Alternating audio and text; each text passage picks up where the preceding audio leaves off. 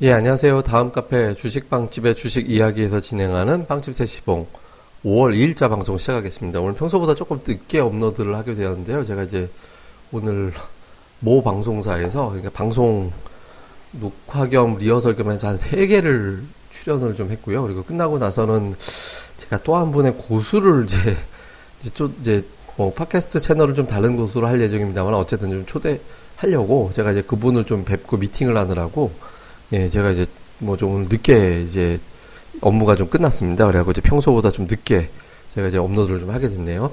자, 시장을 우선 이제 제가 시장부터 좀 간단하게 오늘은 정리를 해드리겠습니다.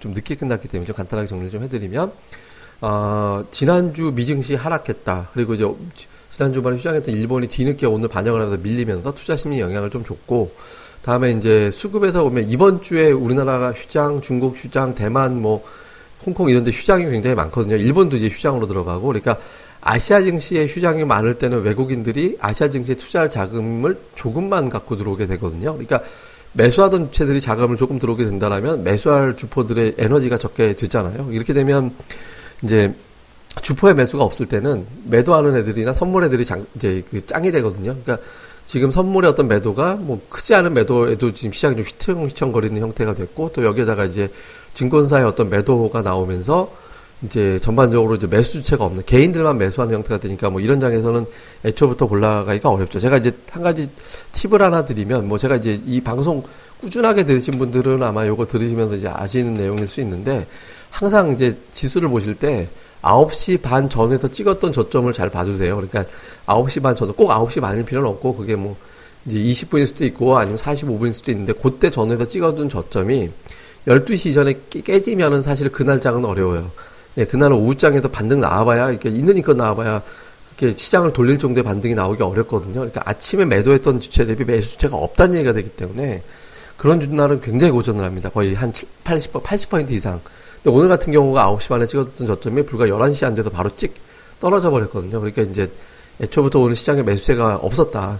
매도가 우월했다라고 이제 볼 수 있는 거죠. 그러니까 좀 밀려 내려가면서 갖고 또 조금 위협을 준건 어, 외국인 투자의 선물 매도가 3일 내리 나왔다라는 거죠. 그러니까 지금 16,000 계약 정도 3일 동안 팔았는데 최근에 3일 동안에 외국인 투자들이 이 정도 매도한 사례가 올해 들어서는 그 1월 초에 첫 주, 첫날, 그러니까 12월 30날부터 그다음에 1월 11일까지 연속해서 매도 나올 때 빼놓고는 없었습니다. 그러니까 1월 이후에 지금 정도의 어떤 매도 규모가 단계에 쌓였던 적이 없었어요. 그리고 이제 하나 띄엄띄엄 나온 적이 있었던 거는 3월 말일부터 이제 3월 말일부터 4월 7일 정도까지 예 그때 이제 시장이 이제 그 좀 매도가 나온 적이 있었고 그 뒤로는 없었거든요. 그때 말고는. 그러니까 전반적으로 외국인 투자들이 안 하던 짓을 한 거죠. 그러니까 왜 안 하던 짓을 이렇게 했을까?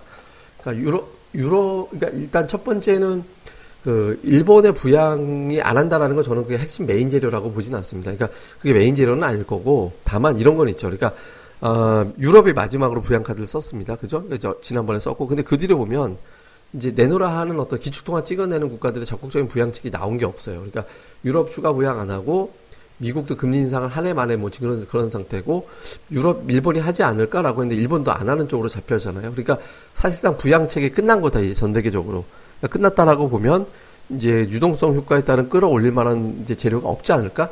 그러니까 이런 쪽으로 이제 외국인 투자자들이 판단을 했을 가능성이 하나가 있고요. 또 하나는 최근에 유가가 올라와서 40달러 넘어갔는데 쉐일 업체들이 수익성이 맞춰지는 단가가 40달러 이상. 그러니까 이제 40달러 밑으로 갈 때는 캐내면 캐낼수록 적자가 나기 때문에 안 하지만 40달러가 넘어가면 캔에서 팔면 흑자가 나게 되기 때문에 이게 다시 가동이 되면서 유가가 빠질 거다. 이렇게 되면 신흥시장 하락하겠지에 대한 의견. 다음에 이제 MSCI 지수에 신흥시장 지수에 중국이 편입될 가능성, 그냥 편입될지 모르니 지금 빠져야 된다. 라고 보는 어떤 의견, 뭐, 요런 것들이 다양하게 섞여 있다라고 보여집니다. 근데 이게 이제 추세라고 보긴 좀 어려운 게, 그러니까 이제 하락장으로, 그러니까 뭐 큰 하락, 예를 들어서 뭐, 뭐 1900을 완전히 깨고 내려갈 정도의 재료가 생긴 건 없거든요. 저는 그냥 올라가서 올라가서 미국도 좀 쉬고 싶은 타이밍에 애플도 좀 사고 치고 뭐 이제 그리고 지표도 좀 신, 최근에 나오는 지표가 이렇게 좋게 나오지는 않았거든요. 그러니까 지표도 좀 시원찮고 그다음에 이제 다른 나라 부양도 안 하고 하니까 핑계 김에 좀 쉬어가자라는 취지로 좀 시장이 논 거라고 생각을 하거든요. 그래서 근데 그 조정의 폭이 어디까지 나올 거냐라가 문제지 이게 하락으로 가서 이제 2월 이때 찍어줬던 저점을 깨고 내려갈 정도라고는 생각을 안 합니다. 그러면 이제 어디까지 빠질 거냐라는 건데 우선 제가 외국인 대규모 선물 매도가 연속해서 나오면 1980은 깨질 거다. 또 여기서 1950 밑도 가, 가능성이 생긴다. 만약에 선물 매도가 나오, 이런 식으로 나온다면. 근데 그 조건이 나왔거든요. 그러니까 지금 외국인 투자자들이 그동안에 잘 보면 풋을 사면서 콜을 안 사고 선물만 팔았었어요. 최근에. 그러니까 이제 근데 그나마 다행인 건 신규 매도가 아니라 기존 매수의 청산. 그러니까 신규 매도는 이제 지수 내려갈 겁니다라고 해서 신규로 선물 매도를 치는 거고 매수의 청산은 뭐냐면 올라갈 거예요라고 했던 걸 갖다가 이제 다 올라왔으니까 올라온 거를 수익을 확정하고 팔게요라고 했을 때도 매도로 잡히거든요. 근데 최근에 외국인들 매도의 성격은 선물 매도의 성격은 약간 신규 매도가 아니라 매수의 청산이 많았거든요. 그러니까 더 안 올라간다라는 점. 그러니까 적극적인 하락 배팅은 아니었어요. 근데 이게 하락 배팅을 유발할 정도의 추가적인 매도가 나와서 선물이 연속적으로 더 나온다면 이제 50 밑으로 갔다 온다라고 단정을 해야 되는 상황이 생길 수도 있죠. 그러니까 1차 80까지 왔는데 여기서 이제 뭐 화율장에서 선물 매수가 대량으로 잡히지 않는다면 50 이하를 갔다 올 가능성이 매우 높아진다라는 쪽으로 우리가 보면은 될 겁니다. 근데 그 경우에도 역시 추세적으로 깨진다라고 보기에는 조금 아니라고 봐야 되니까 뭐 지나치게 우리가 이제 뭐 쓸데없이 많이 걱정할 필요는 없다라고 생각을 해요. 그래서 이제 그 요거 이제 요것과 더불어서 하나 더 팁을 드리면 외국인이 계속 철강업종 매수했잖아요. 그러니까 철강업종에 대해서 매도로 나온 날이 외국인 투자들이 그렇게 많지가 않았었습니다. 그러니까 3월 16일에 하루 매도, 4월 8일에 하루 매도, 그다음에 5월 1일에 매도, 그리고 그 다음에는 이틀 연속해서 판 적이 없어요. 그러니까 외국인들이 이틀 연속으로 마지막으로 팔았던 건 2월 3일 이후에 매수를 하면서 하루짜리 매도 나와도 연속적으로 매도는 안 나왔거든요. 그러니까 근데 올 포스코가 많이 빠졌죠. 그러니까 주도주가 빠져서 빨리 대안주가 들어와서 교체가 되면 시장이 살아나는데 교체가 되지 않은 상태에서 주도주가 빠져버리면 장애 하나가 사이클이 바뀌어버리는 게 되거든요. 그래서 화일장에서 외국인들 철강 업종을 다시 사주는지 그리고 선물의 매도가 나오는 어떻게 나오는 요걸 갖다 보면서 1950 밑으로 갔다 오느냐 아니면 여기서 살아나느냐 그러니까 이쪽을 좀 잘 살펴보시면 결론이 나오지 않을까 이렇게 생각을 합니다. 그래서 조금 시장에 대해서 너무 위축받지 마시고 그러니까 그냥 에이 그냥 왔으니까 한번 패고 아마 길면 다음 주까지도 시장이 재미없을 가능성은 있거든요.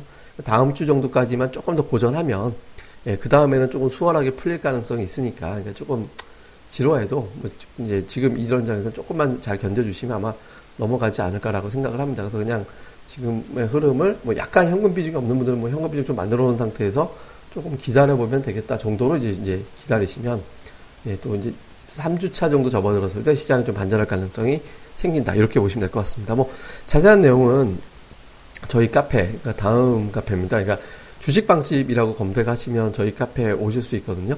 그러니까 주식빵집의 주식 이야기라는 저희 카페 로 오셔가지고 내용들 많이 확인하셨으면 좋겠고요. 아, 그리고 저희가 이제 그 야간 빵집으로 기존에 운영하던 거를 조금 이제 컨셉을 바꿔서 새로운 방송이 이제 예고를 좀 해드리면 이제 들어옵니다. 그래서 나 혼자 산다. 예, 그러니까 나 혼자 살만한 그만큼 중요한 나 혼자 몰래 살만한 좋은 종목을 소개해드리는 나 혼자 산다라는 특집 이제 프로그램을 새로 개설을 해서 저희가 이제 시작할 예정이고요. 그 다음에 또 한 가지 희소식은 제가 오늘 제가 본 실전 매매 굉장히 잘하시는 몇몇 분들의 고수분이 계시거든요. 근데 또 한 분을 제가 이제 오늘 미팅을 해서 그러니까 자, 아마 한 3주 정도 정도 안에 이제 오실 것 같은데 이제 그분은 뭐 저희 기존 멤버들하고 좀 다르게 채널을 이용해서 이제 방송을 하게 될 텐데 새로운 어떤 팟캐스트 방송을 하나 또 이제 점프를 시킬 예정입니다. 그러니까 런칭을 시킬 예정입니다. 또 그것도 많이 기대를 좀 해주셨으면 좋겠을 것 좋겠습니다. 자 그리고 오늘은 이제 마무리로 제가 이제 평소에 뭐 무슨 저희 VIP 빵집 뭐 광고 틀어드리고 했었는데 오늘은 제가 어저께 이제 음악 듣고 오 이거 좋다라고 생각했던 노래가 있어서 이게 full로 들으면 또 이제 저작권 문제가 돼서 이제 이제 full로는 나중에 이제 음원 사서 들으시고 이제 어느 정도 초반 도입부 일부 좀 들어드리면서 이제 또 여러분들 또 감상하는 시간으로 오래간만에 엔딩 음악으로 마무리하도록 하겠습니다. 예, 감사합니다. 또 다음 방송에서 뵙겠습니다.